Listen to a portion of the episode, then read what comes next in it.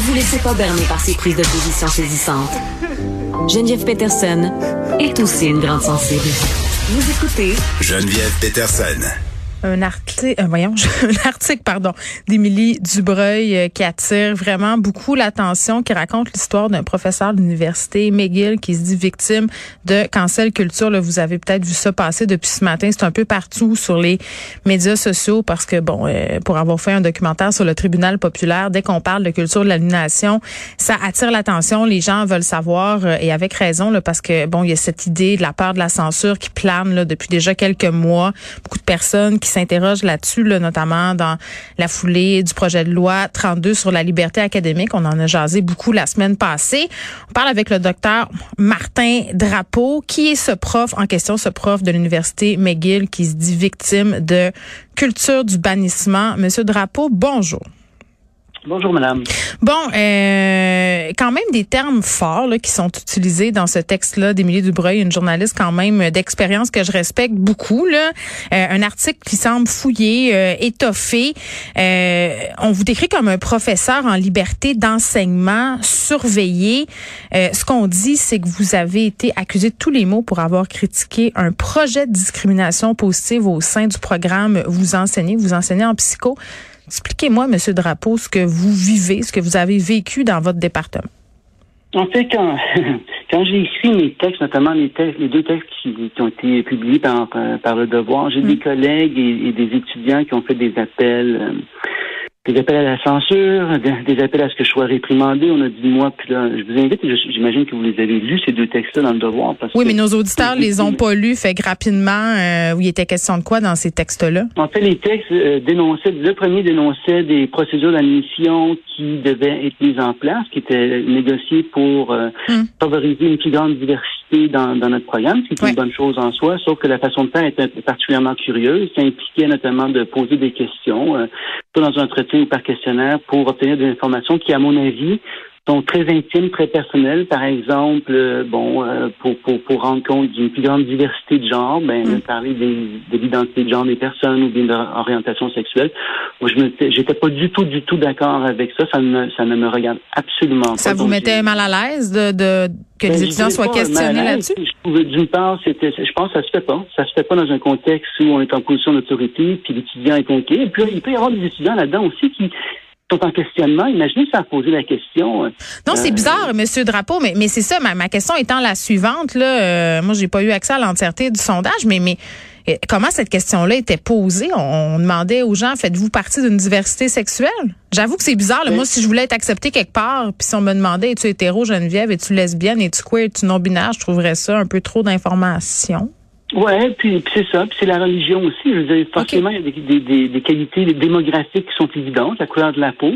La religion, c'est plus subtil, à moins d'avoir un, un, élément qui hmm. exprime l'adhésion d'une certaine religion. Mais autrement, ça peut être très subtil. Donc, ça pouvait se faire, euh, ce qui avait été proposé à ce moment-là, c'était par, par entretien. Donc, moi, encore une fois, je trouvais que c'était d'une part illégal. Ça se fait pas, ça me regarde pas.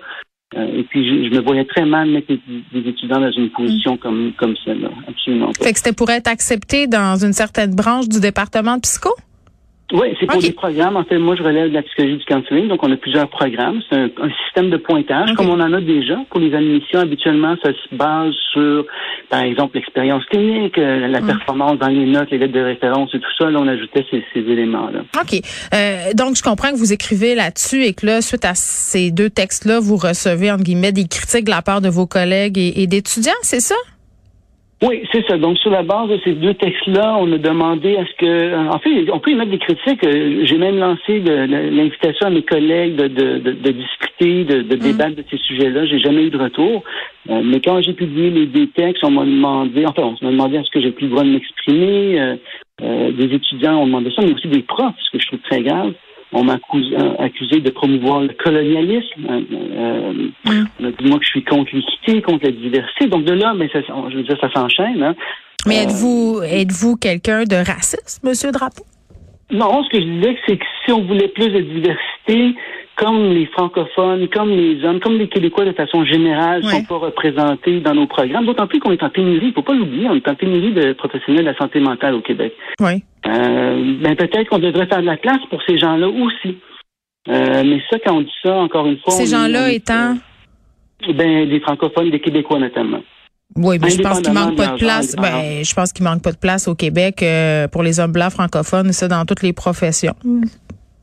Euh, non, on parle du programme d'admission pour les admissions au programme de psychologie de counseling. On a, on a une, on a une faible minorité d'hommes, une faible minorité de, de francophones. Vous expliquez ça. Une minorité de Québécois aussi. Mais vous expliquez ça comment euh, Parce que tu sais, vous enseignez quand même à l'université McGill, c'est une université euh, anglophone où on accueille beaucoup d'étudiants de plein de diasporas à travers le monde. Est-ce qu'on peut tout simplement pas se dire que c'est ça la raison, puis qu'il n'y a pas comme de d'agenda caché de la diversité? Oui, je ne pas de, de, de, de, discrimination à ce niveau-là, mais si en plus on met en place des critères qui vont faire en sorte que ces gens-là, leurs chances d'être acceptés sont encore moindres, à ce moment-là, mm. on, en aura presque plus. Mais euh, on est un peu dans, dans le même débat de qu'est-ce qu'on a vu à l'université Laval, notamment sur une chaire de recherche euh, euh, qui relevait du gouvernement du Canada quand on disait interdit aux hommes blancs. puis moi, je, je, regardais ça puis je disais mais c'est pas qu'on on veut pas d'hommes blancs, c'est qu'on veut laisser la chance à d'autres personnes d'y aller. Mais là, ce que vous me dites vous, c'est que dans votre département, selon votre lecture, il y a moins de personnes blanches francophones qu'ailleurs? Ben, non, c'est pas tout à fait ça. En fait, c'est que, euh, par exemple, si on prend la question de l'Université Laval, c'est toujours la, question de la population de référence. Donc, dans notre programme, il n'y en a pas d'hommes. Une, cohorte de ben, peut-être une vingtaine d'étudiants, ça va être un homme, peut-être deux hommes. Euh, donc, si en plus on se dit, ben, on va pénaliser les hommes, il n'y en aura plus. Il y en aura plus. Donc, c'est pas pour faire place. Si on avait un programme où les, les femmes étaient sous-représentées, on pourrait certainement faire ça si on va au niveau de l'université de façon globale, les mm. femmes sont effectivement sous-représentées. Mais c'est toujours notre point de comparatif qui, est important. Donc, est-ce qu'on compare au niveau de l'université où les femmes sont sous-représentées ou est-ce qu'on compare dans mon programme où il n'y a pas d'hommes. Non, si je vous suis, donc là, vous écrivez ces lettres-là, là, il se passe tout ça. Vous, à ce moment-là, -là, qu'est-ce que vous faites? Allez-vous voir votre euh, administration en disant voici ce qui se passe? Parce que on s'entend que de la Bisbée puis du Basse Carmarade, dans des départements universitaires, ça vient un peu avec le territoire. Là, je veux dire, moi, j'étais étudiante à un moment donné, comme tout le monde. Puis là, il y a un prof que t'aimes pas. Là, tu dis c'est un malade, c'est un ci, c'est un ça. Ça, reste comme ça. Là, je veux dire, euh, pourquoi ça s'est transformé euh, en ce que vous qualifiez là, quasiment de de de, de, de campagne euh, woke ou je ne sais pas comment qualifier ça là. Ben, je ne sais pas si j'emploierais le mot nécessairement, mais c'est ben, Il est employé beaucoup dans, dans l'article, en tout cas, le mot woke, puis le wokisme, puis toutes ces affaires-là. Là. Oui, oui. Il y, a, pour moi, il y a une, radicalisation d'une forme de justice sociale. Je pense qu'on peut la qualifier de woke, effectivement. Le problème que moi j'ai vécu, c'est qu'à partir du moment où j'ai écrit ces articles, il commence à y avoir des dérives qui sont mmh. progressives. Euh, donc, on passe euh, du colonialisme euh, à l'idée que vous êtes contre l'équité, contre la mm. diversité, puis là, après ça, ben, on tombe dans vous êtes sexiste, misogyne, transphobe. Après ça, on, les accusations pleuvent à l'effet que, par exemple, j'ai fait pleurer des étudiants de maîtrise et de doctorat. Est-ce que c'est vrai? Est-ce que vous avez fait pleurer je, des je Sais pas. Je sais pas si euh, moi j'ai pas vu d'étudiants pleurer parce qu'ils ont lu mes articles, mais c'est un reproche qu'on m'a certainement fait. Enfin, je, moi je me questionne beaucoup. Si des étudiants se mettent euh, sont, si déconstruits euh, en étant exposés à un autre point de vue que je n'avais pas trouvé, enfin, pour les avoir relus mes textes, je les trouve pas du tout radicaux. Euh, mais le fait qu'il y ait plusieurs personnes qui vous disent on trouve que vos textes sont radicaux, est-ce que ça vous a pas amené un peu à vous remettre en question dans, dans une certaine mesure? Non, vous savez, madame, moi, je suis psychologue. Je me, je me remets en question au quotidien. Oui, je me remets en question, forcément. J'avais aussi des gens qui m'ont dit, puis ça, c'était comme un élément qui était fortement dérangeant pour moi. Oui. Les textes sont parus. J'ai des étudiants qui m'ont dit merci.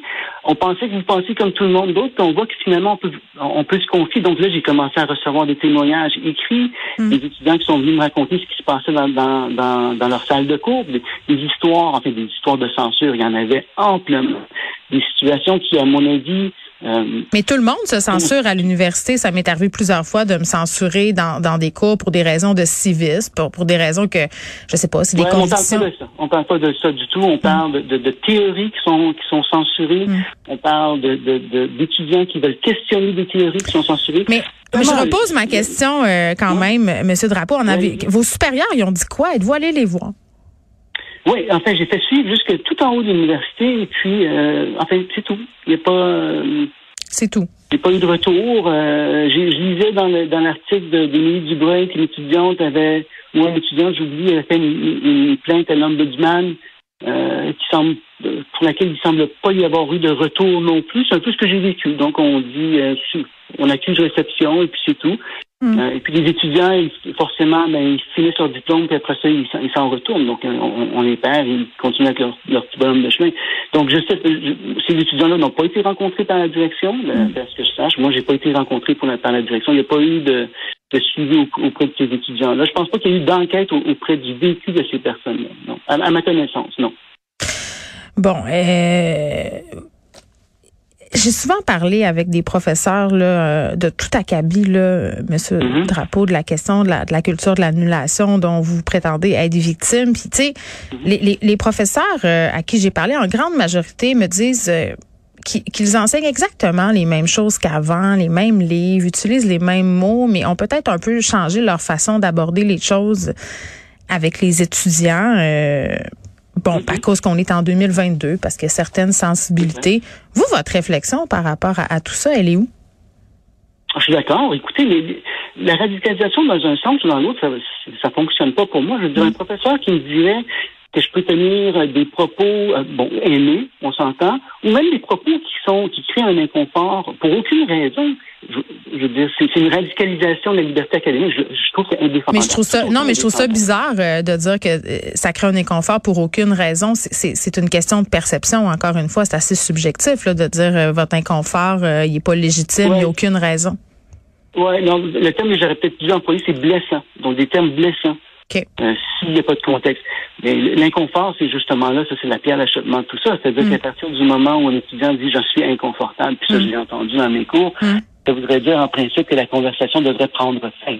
Ça, avec quoi je suis pas d'accord. Je comprends. Euh, mais, mais, vous savez, pour enchérir là-dessus, en psychologie, on traite habituellement toujours avec ces sensibilités-là. Donc, on aborde des thématiques. On peut penser à l'abus sexuel, par exemple, l'abus des enfants. Il y a plein de thématiques. Le viol, l'agression sexuelle. Il y a des thématiques auxquelles on est confronté et mm. qu'on doit enseigner aux étudiants. Il faut le faire avec beaucoup de sensibilité.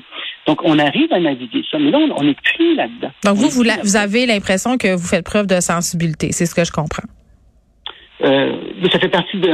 Moi, j'ai jamais vu de psychologue qui arriverait à, communiquer des concepts qui sont parfois très douloureux, euh, parfois qui sont atroces, euh, parfois qui mm. sont révoltants. Ça veut qu'on parle de violence sexuelle, parfois d'abus d'enfants, c'est mm. révoltant. Mm. Ça prend un certain doigté pour pouvoir en parler. On peut pas garocher ça à la tâche des gens. D'autant plus qu'il peut y avoir dans la salle des étudiants qui ont vécu une historique est en lien avec ces problématiques. je comprends. Euh, je veux qu'on parle du militantisme parce que vous accusez en quelque sorte l'université de faire preuve euh, d'un certain militantisme. Là. Je ne sais pas si je peux me permettre de m'exprimer ainsi, d'avoir un agenda de justice sociale et tout ça. Mais en même temps, j'avais envie de vous dire, Monsieur Drapeau, puis tu sais, tout le monde en a un agenda. Tu sais, moi j'en ai un, vous vous en avez un, qui soit conscient ou inconscient. Euh, tu sais, puis d'ailleurs, vous, vous, vous, me le dites, là, vous écrivez des lettres ouvertes. Vous avez écrit dans le Journal de Montréal euh, en novembre 2021 un texte qui s'appelle Oui, la vendeuse de chez Eaton existe encore euh, pour parler de vos collègues euh, qui ne parlaient pas un mot de français. Euh, vous en avez une approche militante de certains dossiers. Puis moi, quand je l'ai lu votre lettre, j'étais un peu choquée. Je vais être super honnête. Là. Je me dis, mais oui, mais ces profs-là, c'est une université anglophone. Ils viennent de partout. c'est une université de calibre international. C'est normal d'avoir des profs qui viennent d'ailleurs, qui enseignent leur matière en, en, anglais. Là, ils ont été embauchés pour leur expertise, pas pour la langue qu'ils parlent. Ils sont pas hostiles au français pas ça. Donc, tu sais, tout le monde a un agenda militant. Comprenez-vous ce que je veux dire? Oui, je comprends très bien, mais je pense qu'on confond. Il y a deux questions dans ce que vous me dites. Donc, quand je parle du militantisme, je pense que le terme que, mm. j'emploierais plutôt, c'est plus une inertie au niveau de l'université. Donc, ça, c'est, je pense que c'est un terme qui rendrait mieux compte de ce que, ce que je vois. Mais vous parlez de militantisme quand même, là. Ben, oui, militantisme chez des étudiants, militantisme chez des collègues, mais je pense que ce que je reproche, moi, à certaines universités, euh, puis là, on le voit avec la commission Cloutier puis les discussions qui ont eu lieu au cours des deux, derniers jours, c'est plus l'inertie des directions universitaires. Donc ça, c'est pas tout à, fait la même chose. Par ailleurs, moi, je pense que le problème, c'est pas nécessairement la juxtaposition qu'il peut y avoir, mm. puis même l'affrontement, parfois, ça peut être violent aussi entre différents points de vue. L'université, c'est un endroit pour mm. débattre. Aucun problème avec ça. Le problème, c'est qu'on commence à interdire puis à censurer. Là, ça fonctionne plus pour moi. Ça, ça mm. fonctionne plus. Pour ce qui est de la langue, le reproche que je faisais, en fait, le reproche, c'est il faut, le mettre en contexte, c'était une réplique à M. Mm. Liebman. Donc, mon expérience euh, est clairement différente de la sienne. C'était l'objectif de l'article. Ensuite de ça, on peut se poser la question quand même. Je reproche pas à un collègue qu'on fait venir des États-Unis de pas parler français, mais après plusieurs années, s'il n'a pas un effort, fait un effort pour comprendre la société dans laquelle il, évolue, mm. et si l'institution elle-même ne le soutient pas pour faire ça, ça, je le dénonce haut et fort. Mm. Là, euh, bon, vous dites que le stress engendré par cette situation-là est tel que ça va pousser, ça vous a poussé à aller en, congé maladie. Vous avez déposé aussi une plainte euh, contre un collègue euh, de votre programme. Là, vous l'accusez de vous porter préjudice. Euh, en répandant euh, des mensonges. Et c'est quand même documenté, cette chicane-là, entre vous et votre collègue, là, le journal Métro, entre autres, qui a fait un, article là-dessus euh, aux alentours là, du 24 juin 2021.